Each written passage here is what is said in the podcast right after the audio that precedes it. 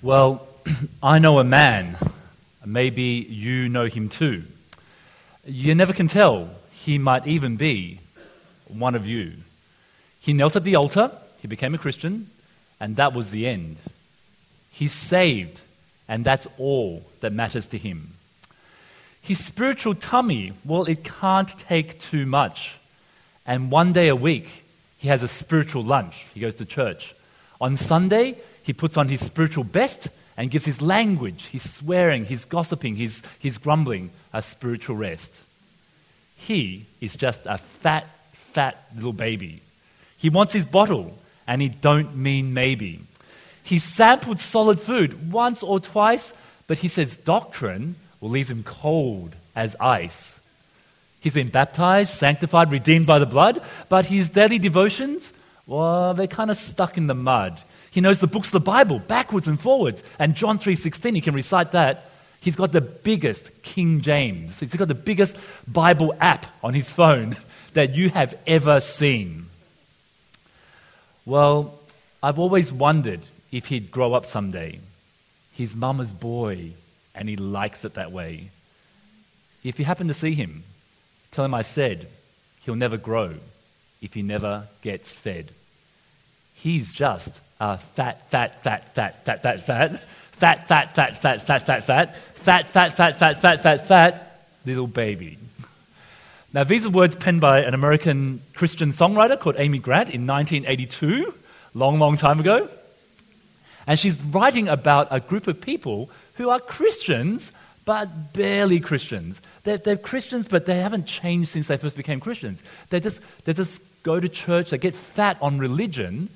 but they never apply, they never grow in their understanding of God. They never apply the, that understanding to the, way that they feel and the way that they act. And their relationship with God is pretty much the same as it was when they first became a Christian, years, decades ago, even. They're just fat babies. And today in Philippians, Paul tells the Philippians, and God tells us, we can't be like those fat babies. We need to be Christians who are growing. Now, to understand this properly, we have to sort of do a bit of a pre, uh, preview. In the last three weeks, hopefully, you'll have heard a lot about Philippians and you would have known that Philippi, Philippi is a place where a lot of ro- foreigners became Roman soldiers and then they became Roman citizens as a result. And they got, to, they got land allotments in Philippi. And as a result, they went there and they acted like Roman citizens because that's who they are. And it's into this context that Paul writes to the Christians whatever happens, conduct yourselves in a manner worthy of the gospel of Christ. And two weeks ago, we heard that that actually just means conduct yourself as a citizen of the gospel. Not as a citizen of Rome, although you are, but a citizen of the gospel, a citizen of God's kingdom, a citizen of heaven. Conduct yourself in that way. And don't just do it alone, but rather do it together. He continues Stand firm in the one spirit, striving together as one for the faith in the gospel. Conduct yourselves in a manner worthy of the gospel as a citizen of God's kingdom and do it together with your friends. And that's the backdrop, that's the underlying thread of the whole of Philippians. Now, last week they were, to, they were supposed to do this as they looked out for each other's needs and they humbled themselves. And they could do this because, first of all, they were so loved by God, they were so blessed by God, they were so rich, they were overflowing with love, they could actually afford to love other people. But they were also told that Jesus Christ, in the very nature of God, came down, humbled himself as a man, and even died on the cross for them. So, how could they and how dare we anything less than humble ourselves for the good of each other. So that was one way they're going to be contending as one man. Now, today, in the second half of chapter 2, we're going to see three big things that the Philippians are called to do and we are called to do. And the first one is to work out. Work out, grow. Second one, shine in this dark world. And lastly, he gives them an example of how to do this or what's been done. So let's look at each in turn. Uh, first one is to work out. And we see this in verses 11 through to 13. So come with me to Ephesians 2, verse 12. Therefore, my dear friends, as you have always obeyed, not only in my presence, but how much more in my absence, continue to work out your salvation with fear and trembling. For it is God who works in you to will and to act in order to fulfill his good purpose. The first thing he says is that these guys, you need to work out, you need to grow. You need to grow as Christians. You can't be like those fat babies who are just forever fat babies. And being a Christian is like just being a human, right? You grow. Uh, many of you have met my youngest uh, uh, daughter, Elise, uh, and if you go and ask her on a good day, and this morning she didn't do it actually, but if you ask her on a good day, how old are you? She'll say, I'm two and a half. And say, oh, that's pretty good, you know, kind of counting fractions. And if you look at her around the hall, you'll see her walking around, and she doesn't bump into too many things and make too much of a mess. And when you see her eat, just grabbing stuff from the table and shoving her mouth, she doesn't make too much of a mess on her, her clothing on the floor. You think that's pretty good. But it'd be really weird, wouldn't it, if you came up to me in the hall and said, Tom, how old are you?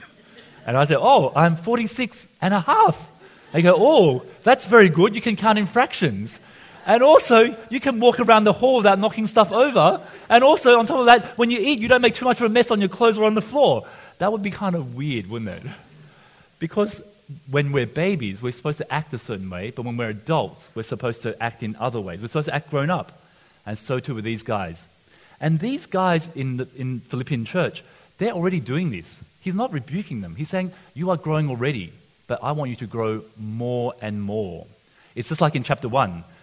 This is my prayer that your love abound. You already have love, but I want you to abound more and more in knowledge and depth of insight. These guys are growing, and they're supposed to grow more. In Hebrews, uh, the author tells the, the, those Christians, you know what? You guys aren't even growing. You guys have stalled. You guys are babies. You got, you're drinking milk when you should be on solid food, when you should be on meat. He, says to those guys, you know what? You're at Tetsuya's. You're at a Michelin star restaurant. You're at a hatted restaurant. You know what you're doing? You're pulling out your phones. You're Ubering a meal. And the Uber meal is from Psycho Chicken. Uh, uh, no, nothing wrong with Psycho Chicken. Um, let me encourage you to go patron them if you've got time. But if you're in a hatted restaurant, you're not going to Uber a chicken burger from Psycho Chicken. You'll be on the good stuff, right? And in Hebrews, the same deal. They were drinking milk and they've been Christians for a long time. They should be on solid food. They haven't grown. And the encouragement for them and the encouragement for us today is as people, as Christians, we need to be growing. Which then begs the question, isn't it? Have you and have I grown in the last how many years we've been a Christian? One year, five years, 50 years even? Have we actually more like Christ now than we were back then? Are we understanding more about God and His will and His personality? Are we actually feeling the things that God wants us to feel when He sees injustice, when He sees, when he sees sin? Are we actually, is it transforming the way we spend our time, the way we use our money, the way we put ourselves out for people? Or are we still kind of like back there somewhere when we first became Christians or when we were young Christians? Paul says, God says, that cannot be the case. You need to be doing this more and more, growing and growing and growing. The Christian life is just like the human life. You cannot stall. You have to keep growing. Now, as we were reading this, I'm sure you probably read something. It, sounded a bit weird because it said, you know, I want you to work out your salvation with fear and trembling. And it's, well, what's going on here? Is he saying that we're supposed to be working so that God will like us, God will bless us? Now, if you're visiting church, and this is one of your first times at church, uh, welcome to church. It's so good that you're here. And so good you decide to check this church thing out. a lot of times in the world, uh, we actually hear that the church is here to help you be a better person. And if you're a better person and if you do good things, then God will somehow bless you in this life, and when you die, you go to heaven. And verses like this sometimes are misread to say that. But if we look at these verses, it doesn't say work for your salvation, be good enough and God will bless you and God will bring you to heaven. It says work out your salvation. You already, Christians have already know God's love, know God's forgiveness, and as a result, and they know that God's wise and powerful, and we actually want to live His way because it's the best way. And we want to love Him because He loves us so much. And we want to love other people because He said, you know what, I love them as well. I want your heart to be like mine and love them as well. And so it says, work out your salvation. And we're supposed to be doing it with fear and trembling. Right? Why fear and trembling? Well, because at the end of the day, it's God who works in us to change us, to make us grow as Christians. Now, you're sort of sitting there thinking, wait a minute, didn't, didn't, didn't the first part of the verse, didn't you just say that we're supposed to be working hard at it ourselves? And yes, we are. But also, simultaneous to this, it's God who works in us to bring about that growth, to bring about that change. Now, I don't know if you remember last week, we got some dodgy maths. We said that the Trinity was 1 plus 1 plus 1 equals 1, right? Father, Son, and Holy Spirit equals 1 God. Well, here's another bit of dodgy maths. The effect, the, the way that we grow and change as a Christian is 100% our work and also 100% God's work. 100% us and 100% God, and that's how we grow, that's how we change. Now, how does that, how does that work? Well, because if, it doesn't make good maths, but it actually makes sense in the Bible. Because look what happens if it's 100% us. If it's 100% us, what will happen is we will work hard, we'll work hard, we'll work hard to grow and change. And when we fail, we'll be crushed. And we'll think we're not good enough for God. That Jesus' death wasn't good enough for us. That somehow we need more. We'll be crushed. Or conversely, we will succeed and we'll change and we'll grow and then we'll get full of pride. Think, I achieved that. I'm so good. And on top of that, we'll look around the hall today and we'll say, hmm, I've done it. I've been my sins. Look at all those other naughty people in this room who can't beat their sins. Aren't I so good? That's what happens if it's 100% us. But if it's 100% God, what will happen then is we'll say, you know what? I'm not going to do anything with my life. I'm not going to change anything. I'm not going to think about anything. I'm not going to pray for anything. God's going to take care of it. So kick in, Holy Spirit. I'll just sit around and wait for you to act. And that will happen if we say it's 100% God. Uh, if you want to Google the fancy names for this, it's legalism and antinomianism. But just, it's just a way to remind us that we have to work hard, but also at the end of the day, it's God who works in us. And some of you sitting there thinking, well, why don't you just say 50 50? Well, well you and I are just too sinful to know where that 50 is. And so the same thing will happen. We will think we've done uh, 50 and wait for the Holy Spirit, or we'll assume the Holy Spirit's done his bit and then we'll feel crushed or we'll feel pride. So it's 100 100 to grow. Now, Paul starts off here by saying, you know what? As Christians, you need to grow. And the question for them and the question for us is, are we growing? Are we growing with, with just working things out, hard work on our end? Are we growing, trusting in God's work in us as well? Because we need to be. Okay, second thing he does is he says, you know what? You need to, as you're growing, you're going to shine. You're going to shine like stars. And, and how are you to shine? Uh, are we to shine by achieving everything in the 2020 vision? You know, be a part of the community, have all the nations inside here, uh, have a church of uh, 1,000, 2,000, 10,000, uh, hold a massive evangelistic rally in Chatswood.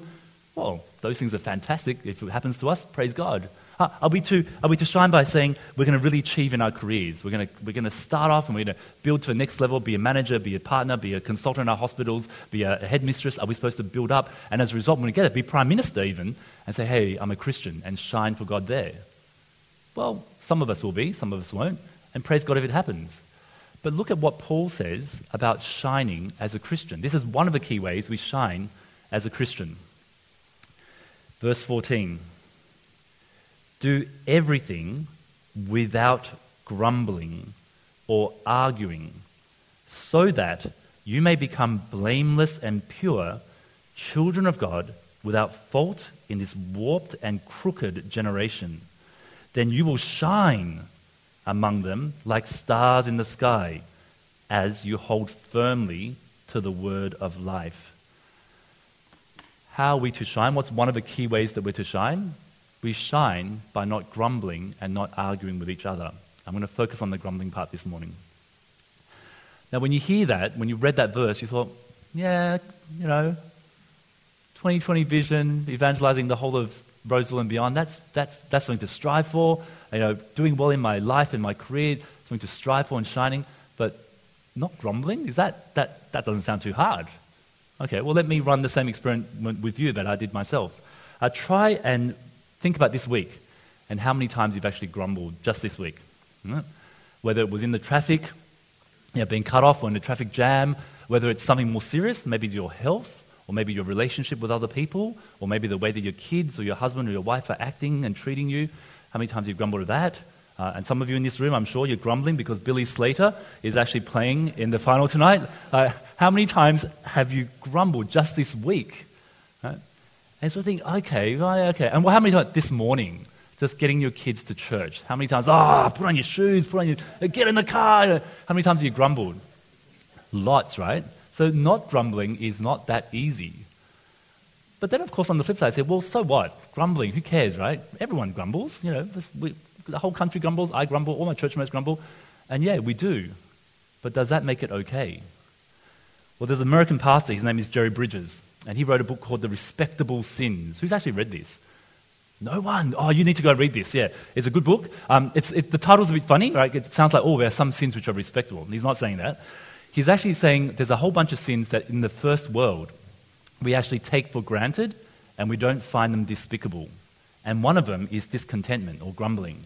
Right? We even have a category for this thing. It's a joke, right? We call it first world problems. Yeah? So we grumble about stuff all the time. And he says, you know what? It's not okay to grumble. It's not okay to be discontent. Why? Because God says, I actually love you and look after all your needs. There's, uh, there's many passages in the Bible that says this. In particular, Hebrews 13, it says this Be content with what you have, because God has said, Never will I leave you, never will I forsake you. And so say with confidence, The Lord is my helper. I will not be afraid. What can mere mortals do to me? See, God says, I'll never leave you, I'll never forsake you. I'm going to humble myself as Jesus to die for you. And after that, I'm going to continue to humble myself and be your helper through your whole life. And when we grumble and we're discontent with what God's given us, we're saying many things, three of which are, you know what, God, you don't love me. You don't really love me. You're not going to give me what I want. You put me in this bad situation. You don't love me. Or conversely, we'll say, God, you're just weak. You'd love to help me, wouldn't you, God? But you're just simply not powerful enough to help me in my situation. It's just too bad, it's just too hard. Or we're saying to God, God, you're just an outright liar.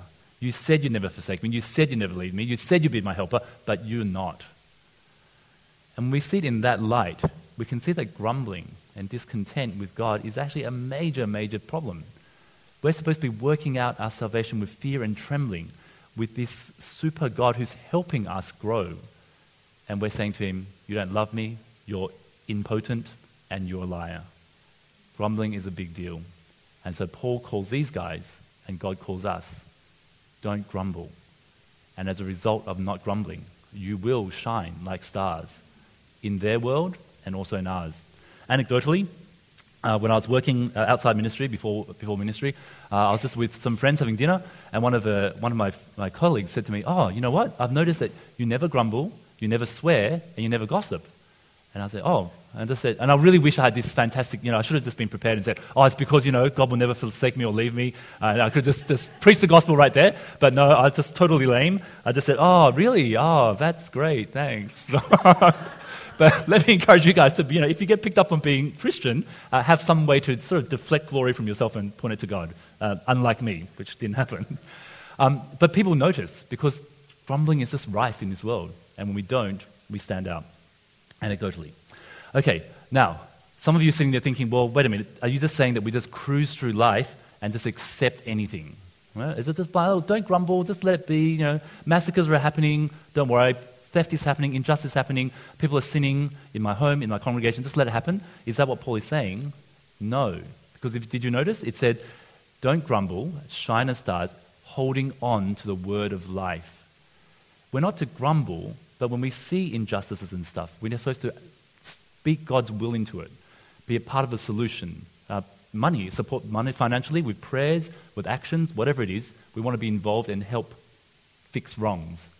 And also, when there's things which aren't, just, which aren't particularly sinful but are just poorly done, then we're supposed to be generous and offer our time and our gifts to help it better, whether it be at home, be at work, uh, be in your schools, uh, be in church. Offer to help.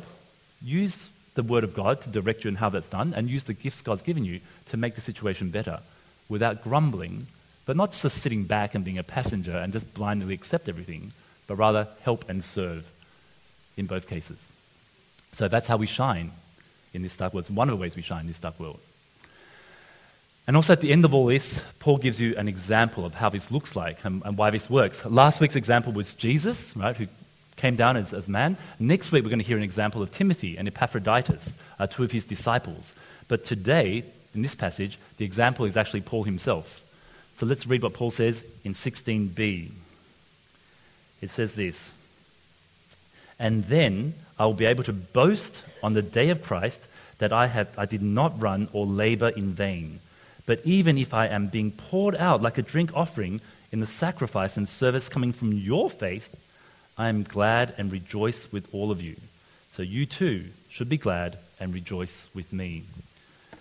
You see, Paul, Paul says, No, we are in this together. We are contending as one for the gospel. And so, therefore, the picture is you are like a, this, this sacrifice of thanks to God, and you also, your, all your works and all your change are sort of on the altar. And I'm, I'm the, the wine offering that's poured up on top of it. We're in this together. We're partners. I'm not the mighty Apostle Paul, and yours are some pleb Philippians. We're brothers and sisters in Christ. We're doing this in partnership. And what are they in partnership doing? Well, they're, they're acting as one man a, uh, to bring the gospel to the world. And this is the guy who says, you know what, on the final day of judgment, I'm going to boast. But I'm not going to boast about myself. I'm going to boast about how you guys have grown so much, have changed so much as Christians over time. I'm going to boast about that. I'm going to boast about how you brought the gospel to your friends in, Philipp, uh, in Philippi. He, this is the guy who said two weeks ago that, you know what, if I'm free, I'm going to bring the love of God to people. If I'm in chains, in jail, I'm going to preach the gospel in the jail. He even said, you know what, I would rather die and go to heaven. But because my focus is on you guys and your growth, I'm going to stay around so that I can actually encourage you and grow you. So in turn, you can actually make an impact for the world. This guy is in partnership, and this guy has his focus on honoring God, growing Christians, and blessing the world with the gospel.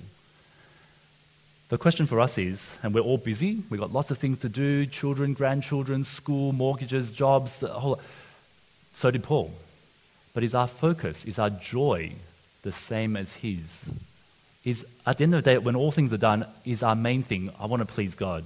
Is our main thing, I want to encourage Christians? Is our main thing bringing Jesus' gospel to our non Christian friends? Now, how's that going to look like? Are we coming to church each week? Are we coming to church each week for a start? And we're here, are we here to actually encourage people?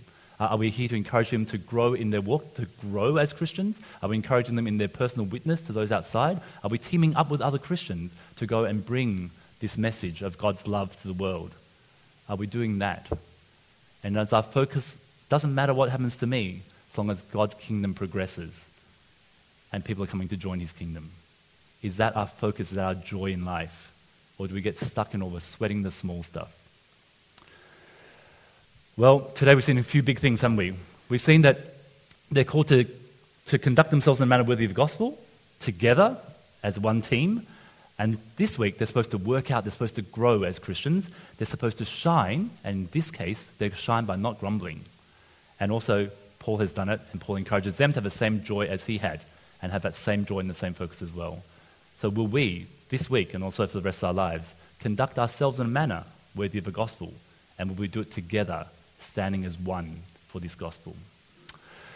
Well, as you've noticed this last few weeks, we've been having a little bit of a, a change up for the, the sermons. We're going to have a bit of a panel come up here, and we're going to, uh, they're going to share with us uh, some thoughts they have about the passage and what impacted them, and we'll take some questions from you guys. So let me encourage uh, Don and Mel to come up. Front row seat. Why not? Front not? Row seat. and maybe we'll ask Mel. You read the passage during the week. Um, what things jumped out at you? I did, um, and I love this passage. Uh, this is actually the "Shine Like Stars" is actually our Kidspace Bible passage. Um, and if you've ever read our vision document or kind of come into one of our classrooms, as the small details, um, we try and exemplify this passage. So our groups are named after the evolution of stars. We've got nebulae, comets, supernovas, baby sparklers, things like that. So this passage is very near and dear to my heart. Um, because our prayer for our kids at this church is that they would shine like stars as they grow and shine more brightly and more brightly and more brightly as they hold to the word of life. So I love this passage. This is I loved I praised God when I saw I was on this week because I was like that's his hand right there.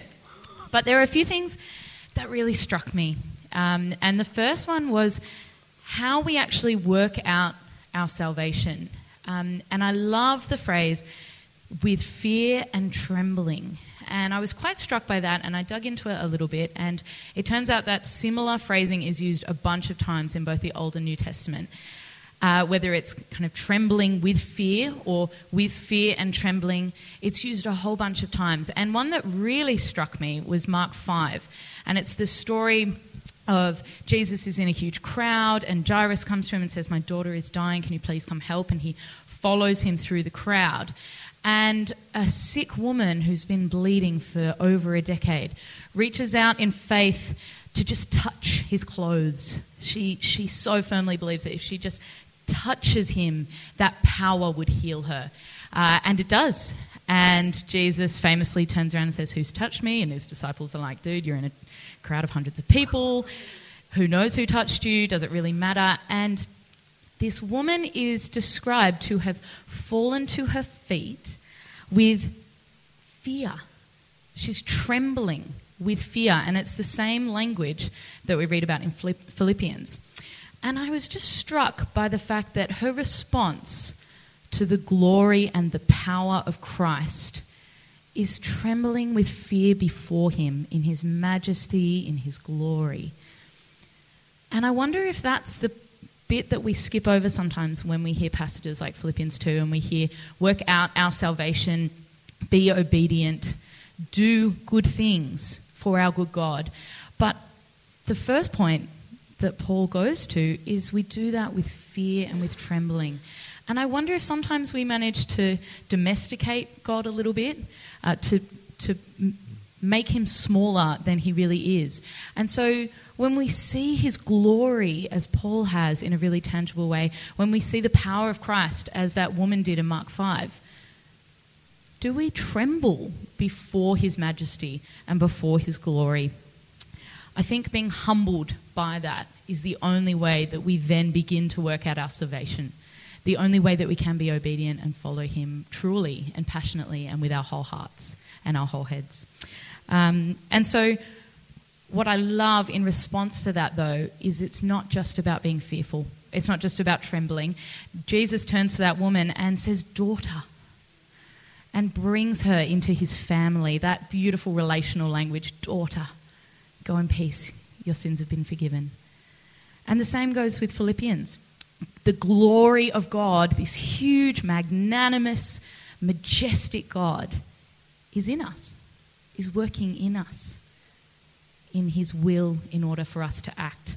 And so it's not just about fear, it's about partnership, which is exactly what Tom was talking about. And I just love that. Both glory and relation together, all in one. Um, but the other thing I was struck by, of course, was the do not grumble. Oh man. I was floored by this passage this week.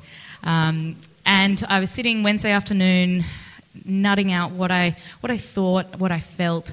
And I was so convicted. I was like, God, I hear you. I'm a grumbler. I'm a whinger. I hear you. And he, I just felt his spirit. And I went home that night and I was just dwelling as I was making dinner. I thought, you know, God wants this, this to shape me this week. And I woke up Thursday morning and it was a disaster. my morning was horrendous. And I got to work and we had a prayer meeting, and I was like, God, you are testing me. I had dropped my coffee, my shower head had literally broken off the wall. I'd had truck, car, car trouble, and it was just one thing after another after another. And I started to grumble. I was like, what is going on here? And the Spirit struck me as I looked at my spilled coffee on the floor and thought very unsavory words. the Spirit was like, Mel, don't grumble about anything. And so part of me just was humbled by the fact that I cannot do this without God. I am constantly grumbling about something or other. There's always something to grumble about, isn't there? And yet I was so rebuked that I'm called to be different. I'm called to when I'm given the opportunity to grumble or to whinge or to complain about something that I don't, that I refuse that I'm different. And I love that Paul seems to find this connection between grumbling stopping us from being like stars shining, us, shining in the sky. And so there is something about that negativity, there's something about that ease to complain in our world that will prevent us from being God's people to other people. Um, and so I wonder, I was just so challenged. I wonder whether when we are given the opportunity to kick up a fuss or to whinge or to find fault, whether we would just refuse because God calls us to do exactly that. But the one thing I keep coming back to is what I always tell our kids at Kids Church. We do it by holding on to the word of life. I wonder if we cling to this for life. This is our life raft. This is our everything. Are we clinging to it, holding firmly to it, clutching it with everything that we have, because this is what will help us do any of this. That was my thoughts. Thank you, Mel. Don. Don, you had some thoughts? Yeah, so first of all, I wanted to take issue with Tom, who, um, who asked someone of so obvious English heritage um, to comment on a passage to do with whinging. But I'll, I'll speak to him about that later. My reflections are a lot more personal, I have to say, and um, I, will offer you a couple of pieces of context before um, I, I, offer some very short observations on my reaction to the uh, passage. T- two pieces of contextual information. The first is um, in the course of my work, I have to absorb a lot of information. Um, so, so, I've just been at a conference, I've been listening to lectures, I have to read a lot of scientific papers, um, and you know, there's a lot out there the, the, these days. And I find I have, I think it's a unique talent personally, um, of reading something, hearing something, and hearing only the things I want to hear. Um, I say I think it's a unique talent. My colleagues find it intensely irritating that whatever they say to me, I only hear the things that I wanted to hear. And I guess I approach this passage in the same sort of way. The, second thing to say is that uh, also in the course of my work over uh, many decades now, I, I, I, work in public health. And um, certainly in the earlier part of my career, uh, I did a lot of work with the World Health Organization that took me to some really tough places. Um, some that stick in my memory are the, uh, the world's largest slum in Kenya, in, um, in Nairobi. I also spent time in Soweto, in, uh, near Johannesburg, in the apartheid era. Um, uh, I've also spent some time in the slums uh, outside of Manila. Um, uh, these are incredibly tough, confronting environments um, that, that, make you think profoundly about the world. Um, uh, and I should emphasize, um, I was just drop in, drop out. Um, I wasn't a frontline worker. My roles were mostly in providing advice and training, and I always knew I was going to be bailing out quite soon and back to my comfortable life either here or, uh, or in the UK. But um, in, in the course of that, you come to appreciate what an extraordinary divided world we live in.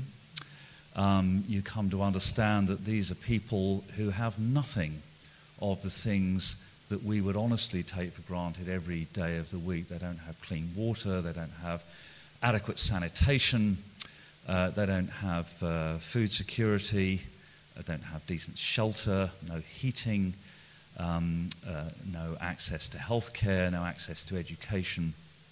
And yet, you find some of the most extraordinary and inspiring people you'll ever wish to meet, both living there and working alongside uh, the people that live in these environments. Some of them are Christians, some are not. Um, among the Christians I've met, of course, you find people whose faith absolutely sustains them, gives them hope and a sense of purpose in life in these most profound, I can't describe how unimaginably challenging um, these sorts of uh, environments are. Uh, and so, what I read into the passage, um, uh, because as I say, I read things and um, uh, take out of them those things that I already had in place anyway. Uh, what I read from, the, uh, from this passage is um, we should seriously thank God every day mm. for the lives that we're able to live. Uh, we have no excuse, honestly, for whinging and moaning. Um, and, and when we feel we have a reason to whinge and moan, really we should put it into perspective. Uh, and certainly, uh, speaking as someone of a sunny disposition who never complains about anything, Um, I must say, I did a quick reality check with my family, who definitely put me back in my place. Um, uh, honestly, we, we, really, we really do have every reason to thank God every day uh, for our lives and the way we're able to, uh, to, to live our lives. What I particularly took away from the passage, though, for someone like myself, um, is that I don't really actively celebrate that. Uh, I am grateful for every day. Uh, but I don't know that I'm a public Christian to the extent that I could be. I have a, uh, in my own little universe, uh, something of a public profile, uh, and I don't know that often enough, um, and I don't know that enough people know that I'm a Christian. It was a reminder to me uh, to be more public in celebrating my Christianity and to be more um, humble in understanding my, the, the enormous privileges that I feel I have um, uh, in my life. And so I took away from, the, from this three very simple messages, I think. Um, the first uh, was to stop moaning. Uh, the second was to be more public in my celebration of what it's like to be a Christian. Uh, and the third was perhaps to be a bit more private um, in, uh, and be, the, first, uh, third was to be more generous uh, and to be more private about being generous. Mm. Great, thank you, Don. Then Mel. Wow. I love this series. How good to see inside each other's minds and lives and benefit from multiple sources of wisdom. Uh, you have access to those now in your questions. So if you um, would like to ask a question of these guys, um, put your hand up and I'll bring you the microphone and you can ask them a question. Mine is not a question, it's just, uh, something that I've found helpful. The opposite to grumbling and complaining is praising. There is tremendous power in praise. And if you're having a rotten day, thank you, Lord, that I know it's got to get better you know, I find praising and thinking of all the ways He's blessed us beyond our wildest dreams, and He's got so much more coming. Yeah, thank you. Yeah, it's very helpful. Um, when we grumble, it blocks us appreciating God. Yeah. Mm, very good. Um, this is just a quick comment in support to uh, what Don has just said. Uh, Eileen and I just came back from uh, parts of Africa, and one of the countries we just visited was Zimbabwe. And I would encourage people in church, from based on what I saw, uh, what we saw, um, to support small things. Um, Don said about something about public health. Um, from what we saw, um, we would encourage people to support things like World Vision, that children sign up for uh, Child in Compassion Australia or World Vision, support a kid to put them through education when, they, when they're young we went to visit a school as part of the, uh, you know, we just drove by, when dropped in the school, had a look. Uh, we saw people in year 10. Um, they didn't have toilets. They had a hole in the ground. I mean, it's just amazing. It's, um, so, um, Eileen and I, our family, have supported children in the past, and we continue to do that. And I didn't connect, you know, what, we, what, what that little, little bit that we can do as Christians small, but I think it's a good start if you can support a child through World Vision, Compassion, or any other organizations, um, bring them through when they're primary school or they're, they're, they're young kids through, through, to par- through primary school. I think that would be a worthwhile uh, effort as Christians. And, and that's an example of working out our salvation, an example of, uh, of living as, as a Christian, make a difference in life where we are. Yeah, no, thank you. Um, I think and, and on top of that, um, a lot of compassion ones, and I think World Vision as well, they write you letters and they give you profiles. Uh, it's good to, to give money, but sometimes we direct debit it and we just forget. Mm. Um, they really love it when they get letters from us. So make sure you write, make sure you read, and pray for them, and that they'll just get you into their world. Yeah. Hi, thanks for those uh, fabulous reflections. I'm just wondering if I, I, felt like everything that's been said this morning is so countercultural. Um, mm. And I was just wondering, I don't I haven't met too many people who are doing anything trembling. I've never felt, I've never talked to anyone who says I'm terrified that if I don't fix this or do this or whatever. And I've never met any. And, and why do you, we? I was just wondering on your comments on why you think grumbling and complaining is so much part of our culture, and so much part of, gosh, we so identify with every one of you, um, in terms of that. So yeah. Yeah. Okay. I think it's partly because grumbling's easier than anything else. Um, I think it's easy to see the bad. Um, it's easy to see the bad in our worlds, in ourselves, in our peers, in our homes. Um, and often the bad is more easily gone to, I think. Um, and I wonder if there's also something about um, grumbling that almost unites us. Um, I don't know if you've ever had the experience I've had where you meet up for someone with someone for coffee and an hour later you realise all you've talk, done is whinge about your family or your friends or your work or your life. And you leave feeling like you've got that off your chest, but not that you've actually spent any time stepping beyond what we're whinging about. Um, and so I think, unfortunately, whinging together unites us in a really unhelpful way, but in a very um, efficient way. Um, and I think we as Christians tend to forget that the better way to unify us is to praise and in thanksgiving uh, and in sharing honestly, but also pointing one another to the goodness of God as well. Um, and so you're right, it's so countercultural. It's unbelievably countercultural, and that's why it's so difficult, I think. Yeah, yeah I just wanted to um, distinguish between different types of grumbling um, in the sense that um, I whinge and moan a lot about a lot of things that are out of self interest. Um, uh, but um, I'm going to reserve the right to complain about our leaders and our politicians. Uh, people who set themselves up to lead us and then fail to do so. I, I mean, I think there are there is righteous grumbling. Um, I, I, posit, um, and there is self-serving grumbling, which I think we could do well to eliminate. But I'll, I'll look to the guidance of our minister uh, on yeah. that. But that's my sense of it. Yeah, no, uh, so the Bible does tell us to be discerning. So we're not just supposed to say, yeah, everyone's fine. We need to be, oh, that leader, that leader, myself, uh, is not doing the right thing here, but they're doing the right thing here, and sort of to praise and also to discern and to, to judge, not as in put down, but judge as in discern what people are doing. And you look through the Psalms and you yeah. see people constantly crying out to God um, with this heartfelt yeah. brokenness. Mm. Um, now, would I call that kind of whinging and grumbling? No, that's calling out to God in our brokenness. But the beauty of the Psalms is that it also always pivots. There's always a pivot. Uh, and there's always that sense of God being there and the character of God. So you're right, there's, um, there's grumbles and then there's crying out. And I think we can distinguish the two. But what we're called to do is not grumble about anything.